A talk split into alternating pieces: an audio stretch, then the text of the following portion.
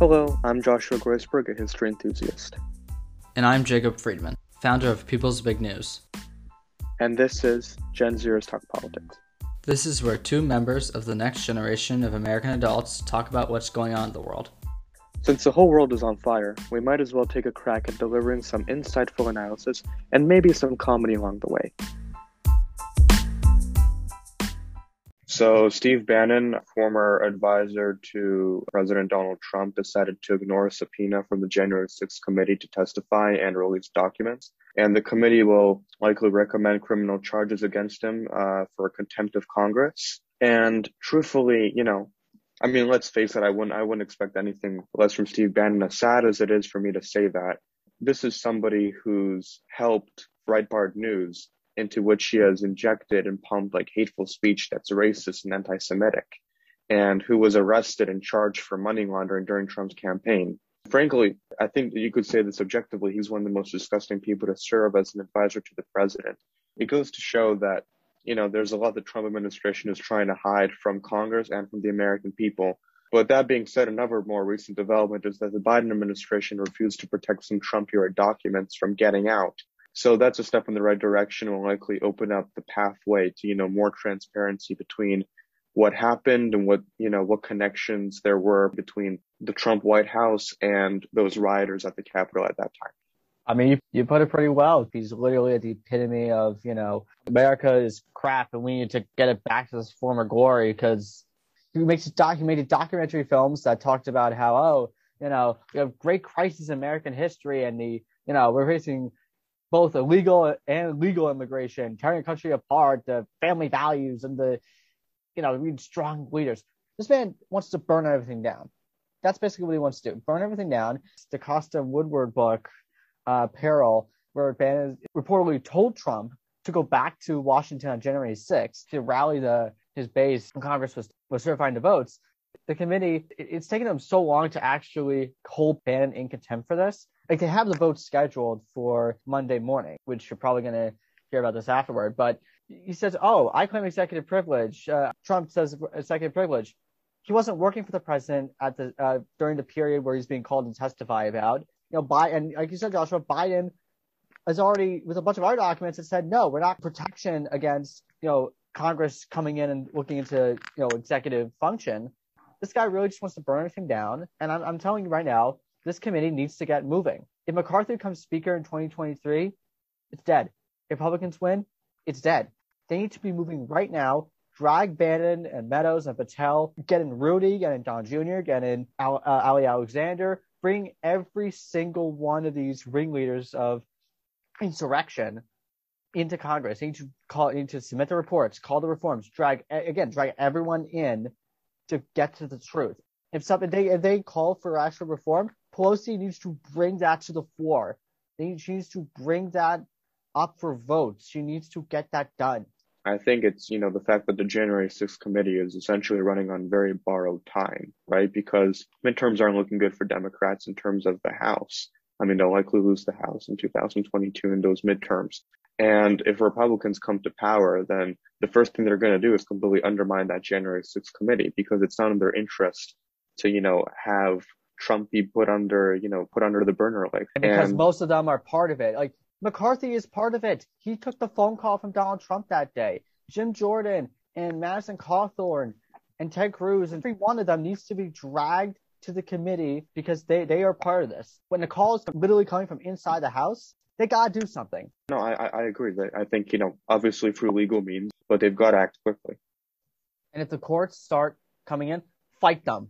Go to the courts. Use the courts. Go as fast as you can because there is borrowed time. Said it right, borrowed time. There's no time to waste. Put in the effort. It's going to pay off in the long run. So Chuck Schumer said that Congress is going to pass both the 1.2 trillion hard infrastructure bill and the 3.5 trillion dollar soft infrastructure bill by the end of the month. And besides that being completely unrealistic because of how Congress is working right now, go over. Let's just go over this. So the one trillion dollar hard infrastructure, meaning the road, the traditional roads, bridges, it's basically 550 billion dollars in new spending that goes broadband for internet, water infrastructure, ports, airports, literally everything for the supply chains and the highways, and also electric vehicles. There's also more stuff about electric vehicle charging ports around the country, so people have more incentive to buy electric cars and use them. That's passed the Senate. It's it's in the House. Haven't voted on it yet. Progressives in the House are basically saying we want to have the uh, have hard infrastructure, but we need to have the soft infrastructure, human infrastructure, the other 3.5 trillion dollar bill that had that has a lot more social spending. So what's in that bill? Well, there's those 3.5 trillion dollars in spending as it is right now, two free years of community college, uh, child care and universal pre-kindergarten. Uh, combined, that makes up about 550 billion, literally the amount of new spending that's in the uh, hard structure bill. There's also Medicare expansion, which is basically the program that helps seniors near free or very, very cheap medical coverage. And so that expansion will basically cover dental work, he- hearing aids, and, vision and glasses. And there's also expanded child tax credit, which was a part of the COVID relief packages that basically said families making under a certain amount, you get direct payments of a few thousand dollars per child. That, that turned out to actually really work, getting people on their feet during the pandemic. So that, so some Democrats are saying we should expand that for another four years through 2025. There's also talk of prescription drug prices, uh, possibly having Medicare that allowing them to negotiate drug prices. Because right now there's a lot, there's a lot of high prices for insulin and for other very expensive, very well, life-saving drugs. And so one of the theories from from some in the Democratic Party is that allowing the government, in part, to negotiate drug prices with, with drug companies and insurers will allow drug prices overall to go down. There's also paid family and medical leave. Every almost every other developed country has that, except the United States, at least to the extent the bill wants it. There's also a lot of things about climate change, a lot about clean energy, a lot about renewables. And so this bill is hasn't gotten passed by anything yet, and part of the reason is when because progressives want that bill at least ready to pass before they pass the hard infrastructure. But Joe Manchin and Kyrsten Sinema in the Senate, two very moderate Democrats, they want that price tag to come down. They want they don't want some of the stuff that's in the what they call human or soft infrastructure or social safety. So that's I know it's a lot, but Joshua, what uh, what are you making of this? Truth is, I believe about 20% of our roads and bridges are in very poor condition right now. And if the United States, I believe, wants to remain competitive in the in the 21st century, you know, they've got to run on good infrastructure, right? We've got to have good roads that people could commute properly so that trucks can go on them. We have to have good rail so that trains can run on them and bring goods from one place to another. And then obviously we need to make sure that Americans are taken care of. And I think the things you mentioned earlier, like for example, universal pre-K paid leave for the first time in American history. These are like, you know, important changes that I think are long overdue and that I'm really glad are being considered and on the table right now. But that being said, President Biden wanted far more out of this, right? He was just shot in the foot by Republicans and by Manchin and Sinema and other Democrats. That's, you know, that, that's how it is in Congress, right? I mean, you don't always get what you want. And obviously we can question their motives and to why they object to a lot of what President Biden, you know, offered in those bills. But I think this is still a pretty sizable investment nonetheless. I'm still, you know, fairly happy about that.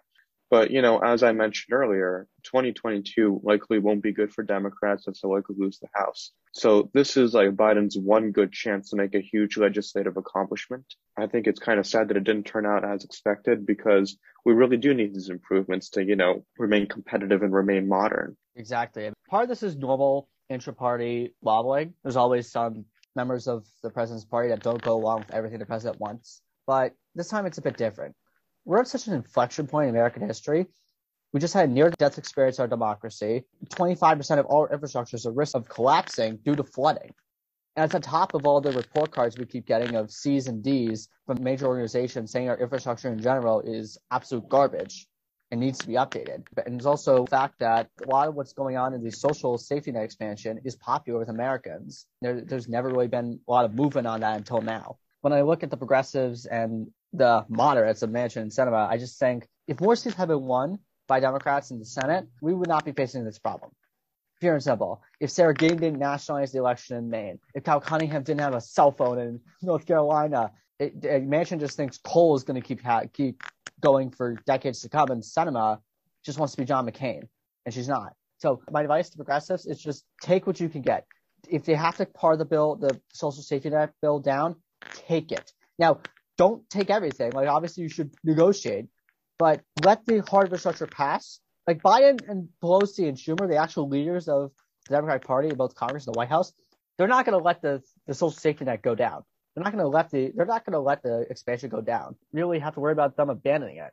What really gets me here is that Manchin killed the climate proposals. He, he's basically said he said, "Oh, I want it's it's bad for the coal industry in West Virginia, even though it's it's it's really on its last legs." He's basically yeah. said, "Oh, you know, we don't have to have all this climate, you know, energy, clean energy, and modernizing our electrical grid. We don't need all that because we're out of coal."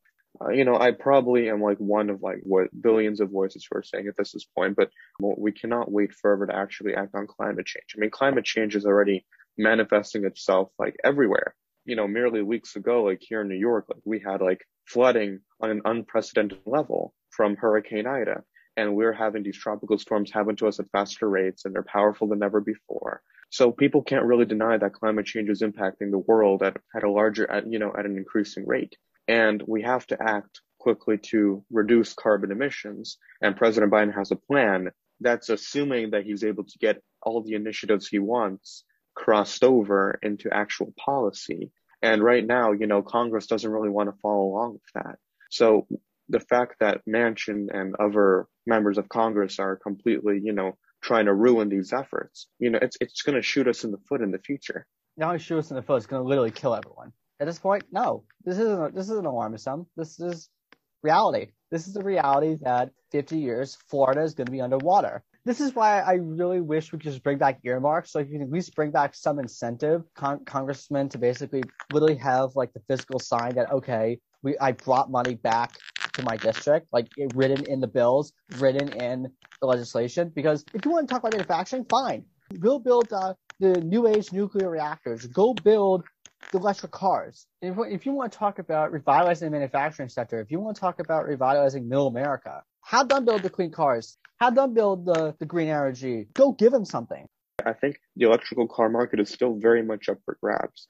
Is America going to become the dominant electrical car producer? Is China going to become the electric the dominant electrical China. car producer? It's already China. I mean, well, it's already China, but it's still, you know, early enough for America to somehow, you know, try to gain a lead. You know what I mean? Like it's not True. completely lost like it is, you know, for other industries which China has completely taken over. But, you know, like you mentioned, like, you know, coal's a dying industry, right? And, you know, coal's going to only make climate change worse. Amer- and, you know, people are, and politicians are right. You know, American workers are losing their jobs because coal plants are shutting down and it's a dying industry and people are losing their jobs. So why not put these people to work on more cleaner source of energy like wind turbines, rebuilding the electrical grids. Solar panels. I mean, you have a lot of economic opportunity here and you've just got to take advantage of it. You know what I mean? And they don't want to do that. In coal, I mean, it is coal country. You can't just plop something down and say, okay, this is your this is your new job now.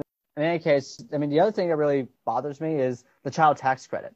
That really worked. Like that actually worked at getting people back to work. It actually helped families get through the pandemic. And Democrats want to expand it, which actually, according to Matthew Yglesias, former guy at Vox, who, who who's very good at economic policy, an actual permanent child tax credit you know, already crushed half, it already cut child poverty in half. It will work wonders for helping families afford medicine, afford rent, afford childcare. Having actual discretionary income without strings attached, you know, as long as you make under a certain, you know, income level, like that's actually working. That actually works. So if you look at Stockton, California, which had a universal basic income pilot program, it worked out really well. When you actually give people money and say, okay, there's no work requirements, you know, you can do what you want with the money, they don't waste it. Like it, there's actually not a big waste problem with this money. But now Joe Manchin says, well, now we want work requirements because people are not going to work. The reason why people are not working now because of the pandemic is because there are terrible conditions. The fact that in the, the, the minimum wage hasn't gone up. This is basic. This is basic economics. There's a sense of yes, a lot of these economic changes are overdue. Work, or, you know, unions have been crushed, and, and, to some extent, you're not, they're never really going to come back because even Europe has basically abandoned them the media work is changing. The workplace is not the 1950s. It's not the 1980s. It's not the 2000s. It's not even the 2010s really anymore. Because now it's, it is the gig economy. It is an age where people have maybe a dozen careers in their lifetime. We're in a new age of di- the digital economy. We're in a new age of, of an aging population. We have challenges of, of immigration. We, we need innovative solutions, and the child tax credit is a good way, you know, facilitating growth of actually giving people a chance You know, one thing I'm I'm curious about that I haven't yet read. I'm not sure if there's going to be money spent on this, but I was wondering if there would be money spent on infrastructure at the border, right? Because right now we have a massive surge of illegal immigration. You know, and I don't think it's fair to blame this on Trump or Biden or anybody else because it, it's it's a result of decades of failed policy, and we're not able to just deal with the huge wave of illegal immigration that's coming to us and how to you know process and how to just. I mean, do, do you know if there's going to be any spending done on that? From what I understand, I don't think anything in these bills really addresses that. But on that front, I, I, mean, I don't really have much to say because what do you want Biden to do? What do you actually want Mayorkas and Biden to do? They really, I really think they're doing the best they can to, to get actual policy through. If it was up to me, I put a Marshall Plan for the Central American triangle of Honduras and El Salvador and Guatemala, and basically build their economies, build out institutions. I know that's an insane idea long term, like decades, but more foreign aid to these countries. Like literally go there, their governments, build up public infrastructure, build up. Yeah, but but that would be a very long term solution, though. Exactly. I mean, in the short term, like you know, even and even if you do build up infrastructure, I still think the incentive to come to the U.S. will be pretty high. We just don't have the infrastructure at the border right now to deal with the massive surge of immigrants. Like, you know, what they're saying on Fox and in conservative circles, which is plain disgusting old tropes of, you know, refugees are bringing disease and all that. You know, we, we have to make sure that, you know, the border is safe and secure, right? And there's no way we can ensure that and guarantee that right now because we just don't have enough infrastructure and, you know, good policy to actually deal with all that. No one's situation. You're not going to please everyone. They're taking out at least some of the most inhumane policies, like the family separation policy, but they're not saying, oh, we need to fund ICE. In this current situation, that's a terrible idea because it's just going to cause more chaos. The only thing we really can do, I know for sure, is just go with the long-term strategy. I, I also don't have a tangible solution. And frankly, all these people who try to pin this entire thing on Biden don't have a solution either. Uh, really, nobody does. That's quite a shame. And that concludes this episode of Gen Zers Talk Politics. Be sure to join our Discord server, follow us on Instagram at Gen Zers Talk Politics, and on Twitter at Gen Zers Talk Poly with an I, and add or email us to ask your burning questions. Thanks for joining us, and we hope to see you next time.